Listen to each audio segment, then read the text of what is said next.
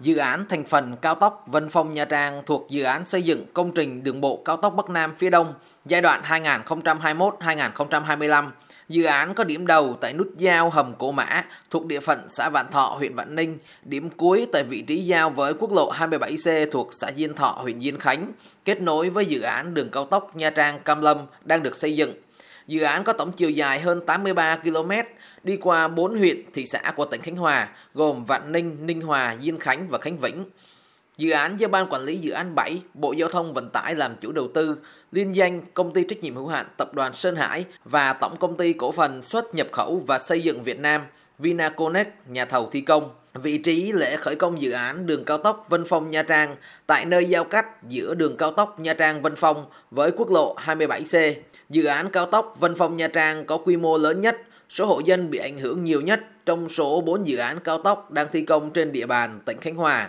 Hơn 450 hectare đất bị thu hồi để thực hiện dự án. Đến nay, 4 huyện, thị xã có dự án đi qua đã hoàn thành công tác đo đạc, bàn giao mặt bằng cho chủ đầu tư hơn 73%. Các địa phương đã giải ngân được hơn 404 tỷ đồng. Dự kiến đến hết năm 2022 sẽ giải ngân đạt 95% trong tổng số hơn 760 tỷ đồng. Tuy vậy, số diện tích đất đã bàn giao chủ yếu là đất công, đất nông nghiệp.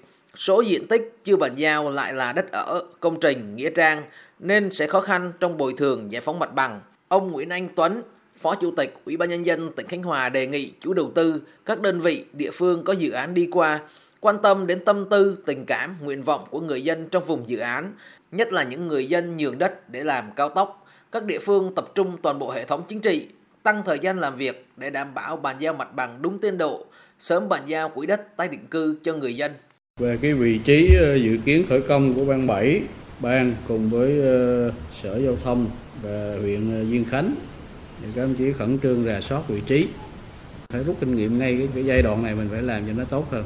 Sở ngành trên này cũng vậy, phối hợp để làm, tránh cái việc là đưa lên đưa xuống, trả hồ sơ tới lui kéo dài. Qua cái Tết xong là chúng ta chỉ còn chưa tới 5 tháng nữa, kết thúc cái nhiệm vụ giải phóng mặt bằng của cái đường này.